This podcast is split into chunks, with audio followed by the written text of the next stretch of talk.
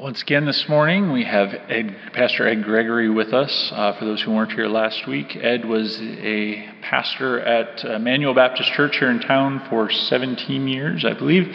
Uh, and after that, since then, has been working with the Southern Baptist Convention in various places. Uh, he's been worked in Alaska and is now back here in Iowa, um, working as a pastor's liaison. Um, uh, just uh, establishing relationships with Southern Baptist pastors and doing some mentoring and counseling and things of that nature. So, has been a very good friend to uh, Pastor John. I know um, he, John has expressed that to me, and uh, looking forward to hearing from him again this week. So, Pastor Ed Gregory. Well, good morning.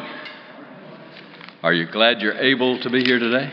Amen had a music leader in one of the churches in the South uh, where I preached occasionally. Used to ask the folks, How many of you would rather be here today than the best hospital in town? I think he was hurting for response or amens those days, and uh, he would always get a few. Well, I'm glad to be here today. In fact, uh, rejoicing in the privilege of being here to worship with you again and to study the Word uh, with you again. Again, it's a, a privilege to, and an honor to be asked to come and speak uh, here at Northbrook, and we appreciate you. Uh, again, we're thankful for the many folks that we've known for uh, many years, some of you, and for new acquaintances we've been making. We're glad to have our son, our oldest son Joe, is here with us today, and so he uh, lives in the area and uh, was able to come worship with us, and so we're thankful that he is here uh, as well. Well, I know that this is not Valentine's weekend, and I'm relatively certain we're not having a wedding, at least not during the service. But I want to direct your attention today to a passage of Scripture that's often read on those occasions. So if you have your Bibles, I'd like for you to turn with me to 1 Corinthians chapter 13. 1 Corinthians chapter 13. And uh, this chapter is called what? Response time. 1 Corinthians 13 is called the love chapter. There we go. Um, sure, uh, once you recognize it, you'll, many of you knew that already. But the, the fact is, this passage of Scripture is probably the first passage that's pointed to when we talk about our experiencing and expressing God's love, second only to John 3:16 and like passages that remind us that God so loved us, He loved the world, that He gave His only begotten Son. And so when we look at this passage of Scripture today, we're talking about that same love experienced by and reflected through the life of those who know the Lord. So let's look at this passage, and uh, I want to read several verses. We'll read down through the first part of verse 8 and then drop down to verse 13 in this chapter. 1 Corinthians 13 it says, If I speak in the tongues of men and of angels, but have not love, I am a noisy gong or a clanging cymbal. And if I have prophetic powers and understand all mysteries and all knowledge, and if I have all faith, so as to remove mountains, but have not love, I am nothing if I give away all I have, and if I deliver up my body to be burned, but have not love, I gain nothing. Love is patient and kind. Love does not envy or boast. It is not arrogant or rude. It does not insist on its own way. It is not irritable or resentful. It does not rejoice at wrongdoing, but rejoices with the truth. Love bears all things, believes all things, hopes all things, endures all things. Love never ends. Then to verse 13. So now faith, hope, and love abide, these three, but the greatest of these is love. Let's pray together. Father, I pray that you will open our minds and our hearts to hear from you today. Lord, I recognize that my human words are insignificant in comparison to what you have said to us in your word. And so, Lord, we want to clearly communicate your word as we worship around the word here today. We pray for the touch, the anointing of the Spirit. We pray for emptying of self and fullness of your Spirit. We pray, God, that in each of our hearts and lives we'll go away today with a greater awareness of what it means to be in love with you and to be in love with each other, our brothers and sisters in Christ. Lord, may your love flow to us and may it flow through us as we go out of this place today. In Jesus' name we pray. Amen. One of the things that impresses me and blesses me as I travel about working with various churches is the way that God has gifted so many people uh, to be able to serve Him in various capacities within the church. I'm even gr- more blessed by the fact that most of the people I know, or know well at least, use those gifts for God's glory. Or, in other words, they're actively engaged in the service and in the ministry of the Lord in and through His church, and in many cases, in and through many other uh, organizations or entities as well. People who can do so many things and who are using those gifts for God's glory. I believe that the Lord looks in the hearts and lives of many of His children, and He says to, to those folks, Already, well done, good and faithful servants. I'm pleased with what you're doing. I, I love uh, the faith and faithfulness that you exhibit through your uh, service and uh, through the good works that come through your life because of the grace of God that has been applied to your life.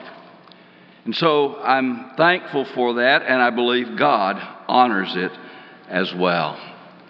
But there is another element in regard to our service that is as important to God as the acts of obedience or the acts of faithfulness which we do.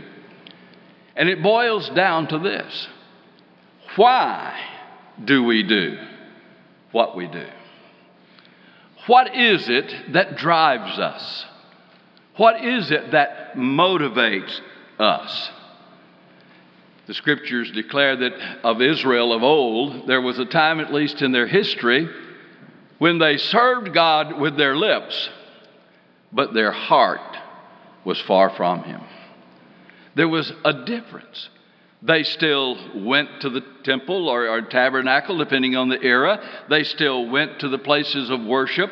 They gathered together. They uh, offered the sacrifices and all the things that were the mechanics of being the people of God. But there was a time when what was within them didn't match what they were doing. Now, let me say parenthetically there are some folks who claim the name of Christ who are not doing anything with it. They're not living for God. They're not attempting to be faithful. They're not carrying out uh, the commands of the Lord. They're not demonstrating that they have a relationship with Him. And those folks uh, need to be addressed in some context. But today we're talking about those of us who are doing the work. And we're asking the question what is it that moves us or motivates us? Well, in this passage of Scripture today, that topic is addressed. Now, I realize that sometimes we, we read this passage in different contexts, and we are thankful that God gives us the ability to love someone or to love each other. So, the wedding or the Valentine's Day, that context. But here, he is addressing a church the church at Corinth was uh, filled with people who were uh, struggling with their faith, but many who were actively engaged in using the spiritual gifts they had in some way. In fact, a lot of this book is given to helping them understand what the gifts are and how God does gift individuals and how we are to use those gifts. And in that context, he comes in this passage to say, hey, there's, there's another element here that I want you to consider. is while you're using your gifts, what is it that's really in your heart? What's motivating you? Why do you do what you do? Well, in this passage, we obviously can identify very quickly what that element is. And the element is that four letter word L O V E love. Now, we're not talking about fleshly love, and we're not even talking about brotherly love, and we're certainly not talking about the love of the world, the love of the things of the world, uh, which uh, tends to be more like greed than real love. We, we love those things. But we're talking about the kind of love that God had for us that He wants to reproduce in our hearts. And it's a big deal to God. Sometimes when we start to talk about love, we think, well, the pastor's going to talk about this soft subject today. He's going to get, you know, he's going to get all uh, warm and fuzzy on us or something like that. Listen, this is a big deal to God and every life of every child of God. So in this passage, he begins by addressing the importance of love for God's evaluation of our service. Now, sometimes we think we're doing a pretty good job, and if we listen to the voices around us, maybe there are a lot of people who think we're doing a pretty good job, but here we're talking about God's evaluation. And He looks at faithfulness and He loves it when we're doing what He led us or called us to do, when we're doing what we're supposed to do and we're not doing the things that we shouldn't do but here he addresses this element that we're talking about today. And he starts by saying to us that love, genuine love in the life of a child of God, is more important than our giftedness and abilities. Notice what he said there again in verse 1 If I speak in the tongues of men and of angels and have not love, I am a noisy gong or a clanging cymbal. Whatever I speak or sing or whatever I do as a vocal expression using the giftedness that God gives me, no matter how talented and no matter how able I am, if it is not motivated by love, the Lord says, from where I'm sitting, I hear a lot of loud, discordant noise. I don't hear a beautiful sound like it might appear to the human ear. He goes on to say, not only is it more important than our giftedness and abilities, it's also more important than our understanding and faith. Oh, wow. Now, wait a minute, Pastor. Understanding the Word of God? And trying to live by the Word of God. Having great faith in God, that's the element, that's the medium of exchange between heaven and earth. Yes, it is. Those things are extremely important to God. But notice what he says there in verse 2 If I have prophetic powers and understand all mysteries and all knowledge, and if I have faith so as to remove mountains, but have not love, I am what? Nothing. Someone said nothing is zero with the rim kicked off of it. In other words, uh, it's just about uh, absent of value as you can be. I am nothing. Notice what he goes on to say. It's more important not only uh, to our understanding and faith, but it's also more important than our acts of benevolence. In verse 3, if I give away all I have, here we're, in some translations, even use, uses the concept if I give everything I have to the poor, if I give away everything I have, and if I deliver up my body to be burned, but have not love, I gain, there's that word again, nothing. Now, if you look at those things, you think, wow, these are some of the greatest acts of sacrifice and care and benevolence and, and, and offering yourself even to be burned. But he says, what, what is motivating that? What is it in your heart that causes you to want to go to the nth degree, even in acts of service, acts of kindness, and all of the other things which we've just mentioned. And he reminds us that from God's perspective, if this element of love is not there, if it's not a motivating factor in what we do, then it all comes up really empty. Its value diminishes not just significantly, but practically completely in the eyes of God. Now, folks, that's a pretty serious matter. You see, this is not a warm, fuzzy passage after all. This is a passage that gets to the heart of who we are as Christians.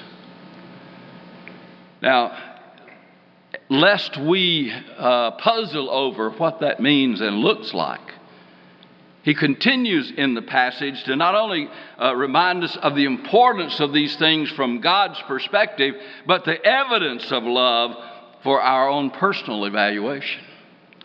In other words, help us see it, Lord. What does that look like when I have this kind of attitude? No matter what my position or my role, no matter what my act of service, what is it that this looks like in the life of a believer? Well, beginning in verse 4, he just goes right on. Well, love is patient and kind. Love does not envy or boast, it is not arrogant. Love is not rude. It does not insist on its own way. It's not selfish. It's not irritable or resentful. It does not rejoice in wrongdoing, but rejoices with truth. Love bears all things, believes all things, hopes all things, endures all things. Love never ends. Some translations, love never fails. Another place in Scripture says, love overcomes a, a multitude of evil or sins. It is that element that causes us to be able to relate to and interact with God and others in the practical things of everyday life in a way that causes us to treat them with Christ likeness, no matter who they are and no matter what they've done, to us or otherwise. It is an element that causes us to want to do to the best of our ability whatever is the good thing or the best thing that we can do for that individual. It is a motivating force that causes us to be, be willing to go to whatever length for the good or the benefit of the object of our love. Now, usually I add a word in there, whatever, to go to the, any length, to, to do any right thing on their behalf. Some folks would say that love will cause us to uh, go outside the bounds of, of, of, being obedient to the Lord uh, just because we love something or somebody. Well, this kind of love causes us to be willing to do any right or good thing for the help or the benefit of that person. Now, let's expand on that a little bit as he comes down uh, to uh, talk to us about the significance of love in the realm of spiritual experiences. Now, he's, he's told us how important it is in God's evaluation, the standard, and he showed us here the evidence, that is, the indicators that help us to know is this the way I live? Is this who I am? Is this the kind of attitude that I have in my service and in my relating to others? And then he comes back to underscore the significance of love in the realm of spiritual experiences there in verse 8. He says, So now faith. Folks, we know how important faith is. For by grace are you saved through faith. You know, it, it's God's gift to us. Faith is a gift from God, and faith, without faith, it's impossible to please God. Faith cannot be diminished in significance. And then he goes on, now abides hope. That's our confident assurance in the Lord. The thing that causes us to always know that because of God, beyond today, beyond our circumstances, there is always something to look forward to because God has got this. This confident assurance we have both for time and eternity because of the Lord. And love, agape love, the same passage, same thing we've been talking about. Now abides faith, hope, and love. Which one's the greatest? But the greatest of these is what? Love. Now, I'm thankful today that I didn't write this or I didn't make it up. I didn't get this out of a sermon book somewhere. I'm just reading the scripture. The greatest of these is love. That concept is found also in the Gospel of Matthew. This greatest of these is love.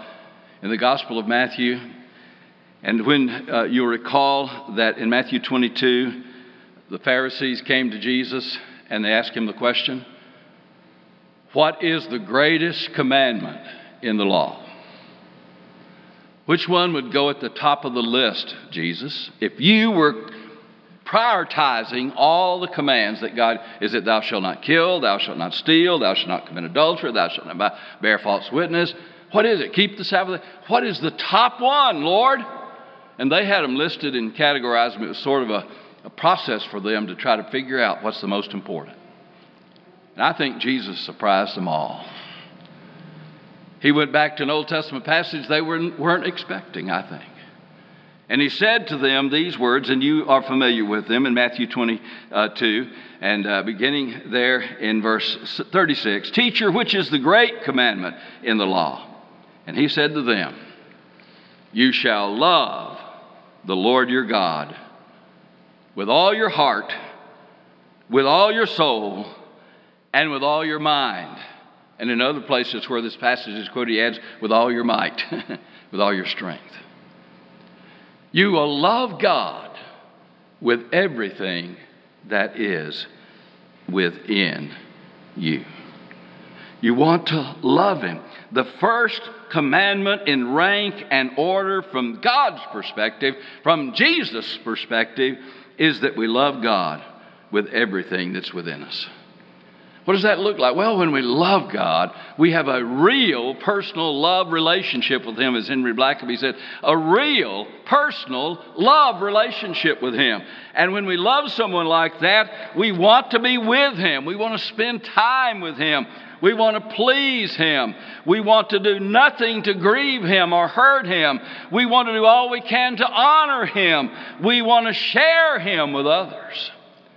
When you have that kind of love for God, it just shows up in every part of our lives. And so the Lord went on to say, and He added another commandment. We'll come to it in a moment. It says, on all the on, on, on all the prophets and all of the teachings hang on these two commandments, starting with loving God with everything that's within you. With your heart, that's you know, the spiritual part of us where God dwells. With our soul, our mind, will, and emotions, and our choices and decisions we make, we're always, uh, the love for God is the thing that controls or drives us. And, and with our, our thinking, our mind, and even with our might, our service, coming back to 1 Corinthians 13, our acts of service, what we do with our strength and energy, if it's driven as it should be, should be grow out of the great commandment. Someone said our lives should be driven by the Great Commission and the Great Commandment. And, folks, as important as the Great Commission is, if we don't include the Great Commandment, then it becomes empty stuff. We're not serving out of love for God and love for people. Maybe it's for ourselves. Maybe it's just a got to do it and resentful, even. There are all kinds of reasons to do stuff. But what about your relationship, about our service growing out of our real personal love relationship with God? Well, he goes on in the passage to say, not only uh, do I want to give you uh, this uh, first commandment, but I want you to also know that, that if I'm ranking them, let's just look at the second one before we get to all the others. The second one, he goes on to say, and the second one is like it, that is like love God with all your heart. You shall love your neighbor as yourself. The two greatest commandments. Back to 1 Corinthians 13. The greatest of these is love. What do you mean? In all the commandments, the expectations that God has for us. First of all, love me with all your heart. And second, love your neighbor as yourself. Do you notice how he's um, he puts qualifiers. Generally, we as human beings just like to say, oh, we just live in love. we just live in love. What does that mean? Well, 1 Corinthians 13 showed us what it looks like. Here he's saying, Love me with all of your heart, soul, and mind, and might. And here he's saying, Love your neighbor as yourself. Now, the word neighbor is a word of proximity. It's a word that means anyone really that, that can be your neighbor next door, but it, anyone that's in your sphere of influence. Anyone whose life, your life, touches anyone whose life you can impact. Love your neighbor as much as you love yourself. You remember when he's talking to husbands in Ephesians chapter 5, he said, And husbands, love your wives as your own bodies, as much as you can ever love yourself. Want best for yourself, want good for yourself, want to help yourself, all of those things. Love one another. And thus the golden rule treat others like you want to be treated. Love God with all your heart. Love your neighbor as yourself. I could go another step. In, uh, if we looked on to, to John's Gospel, chapter 13, if Jesus was going to add a new commandment to the list, what would it be?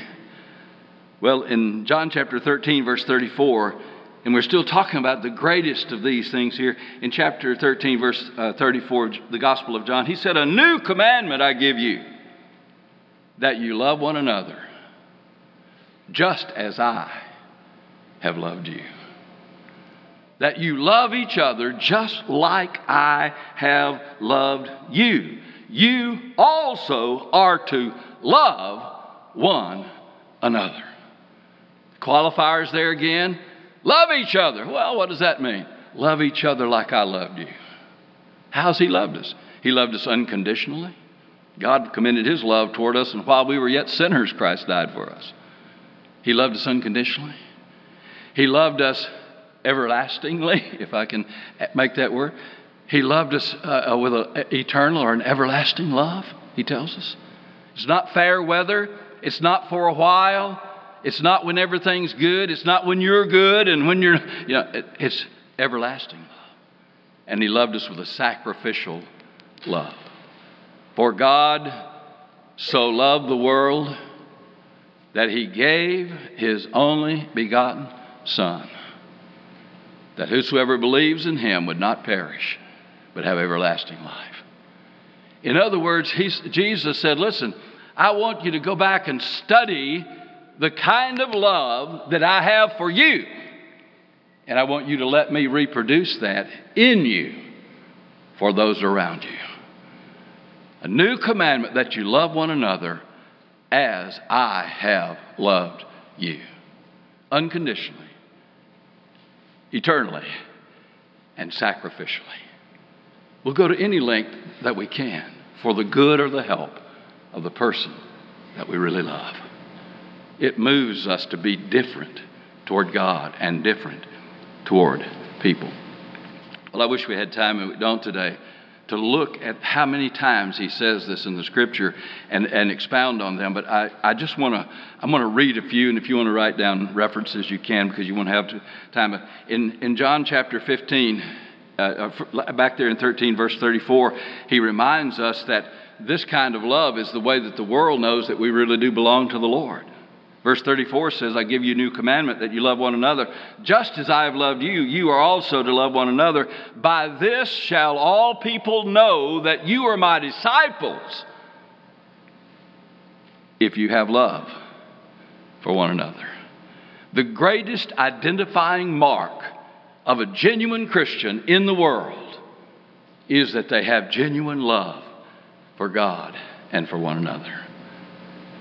I heard it said of a pastor many years ago, and it stuck with me as a young pastor. So a gentleman said in the community where we were serving, said, "You know, you don't, you can't be around that pastor very long until you know he loves you. You know he loves you. He genuinely cares about you. That should be true of all of us. That we uh, people aren't around us long until they know our heart is filled with genuine love. By this shall all men know you're my disciples if you have love one for another. It's not what we claim, it's not the, the banner we fly, it, it's not even the church we attend, it's not even that we attend, but because of our love for God and others. See how big it is to God? Well, in John chapter 15, verse 12, he says, This is my commandment that you love one another just as I've loved you. In John 15, 17, he comes back and says it again, This I command you that you love one another. Romans chapter 13, he says, Owe nothing to anyone except to love one another, for he who loves his neighbor has fulfilled the law. In, in 1 Thessalonians chapter 4, verse 9, he says, Now as to the love of the brethren, you have no need for anyone to write to you, for you yourselves are taught by God to love one another. 1 Peter chapter 1, verse 22, Since you have, in obedience to the truth, purified your souls for a sincere love of the brethren, fervently love one another from the heart. 1 John chapter 3 says, For this is the message which you have heard from the beginning, that you should love one another. 1 John 3 23 says, And this is the commandment that we believe in the name of his Son, Jesus Christ, and love one another just as he commanded us. 1 John 4 7 says, Beloved, let us love one another, for love is from God, and everyone who loves is born of God and knows God. 1 John 4:11, beloved, if God so loved us, we ought also to love one another. no one has beheld God at any time. If we love one another, God abides in us, and his love is perfected in us. 2 John chapter 1 says, And now I ask you, lady, not as writing to you a new commandment, but the one which we had from the beginning, that you love one another. So when we look at uh, this concept from God's perspective, is love important? Is love important? Absolutely. We know it, but are we experiencing it? What is it that motivates us in our service? From the Lord's perspective, there's faith, there's hope, there's charity, there's love, but love is the greatest of all. Let me use one other scriptural illustration that'll kind of help us pull this together. If you went to the book of, of the Revelation, to the letter to the church at Ephesus, In, in Revelation chapter 2, the Lord writes these letters to seven churches, and He sends them through John with both a historical context and with a long term context to address needs in churches, whatever age. And in this passage, he says to the Ephesian church these words I know your works, your toil, and your patient endurance. They were one of the hardest working churches you'll ever find. I know your works, your toil, and your endurance. They stayed after, they kept it year after year. They were faithful in work. And then, and how you cannot bear with those who are evil. they were morally pure. Later on, it says you don't tolerate the doctrine of the Nicolaitans people who said you can live any way you want to as long as your heart's right, you know, that kind of thing. And here he said, Listen, here's a church. I know your works. They're a hard working church, faithful and diligent. I know that you're a morally pure church. You maintain the standards of Scripture and of God's will. You, you do not tolerate that which is evil. Even more than that, you are doctrinally, you're gun barrel straight doctrinally. You are, have tested those who call themselves apostles and are not, and found them to be false. You know the truth. And so, hardworking, morally pure, and doctrinally straight. That's the kind of church I want to pastor. but he has something to say to them. He says, I know you are enduring patiently and bearing up for my name's sake. I know that. and you have not grown weary. But I have this against you that you have abandoned the love you had at the first. You have abandoned the love that you had at the first. of all of those things that were right, the Lord, through John, said to that church, There's something that I can't get past here, I can't overlook. You're still doing and believing the right things. But I have something against you. You have abandoned the love that you had at the first.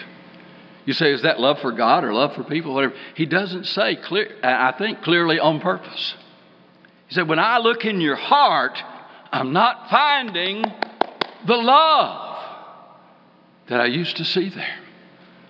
And you know what? Real, genuine God's love, when it gets hold of your heart, when it's the thing that's motivating you, it doesn't matter who the object is. If you're thinking about God, you love Him with all your heart. If you're thinking about your brothers and sisters, you love each other like the family of God.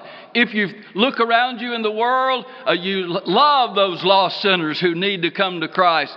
If you look even at those who have harmed you, love your enemies, he goes on to say. It, it goes outside the boundaries of it. And so, what he's looking for when he looks on the inside of us, he's looking for that love. Let me tell you something I noticed in pastoring over the years. And Larry and Dean and some others maybe even experienced some of this with me, certainly my family.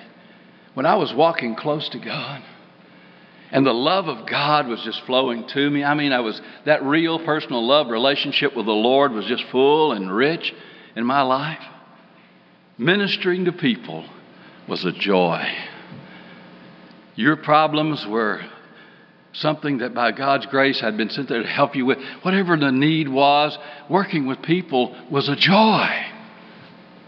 But if I ever drifted off that, got away from really walking in and experiencing God's love flowing to me and, and that closeness with the Lord, you became a bother. I don't mean you individually, but I mean people became a bother. There was something wrong. I still would do the same things, but there was something different and the difference was his love wasn't flowing to me, and so it couldn't flow through me. The channel had gotten blocked to one of the most important things in my Christian experience, and that is being a channel for God's love to work through me. And so the Ephesian church learned that lesson, and he said to them, uh, you know, several things there. First of all, you've, you've abandoned that, and first of all, he says, remember, remember from which you've fallen. Remember how it used to be.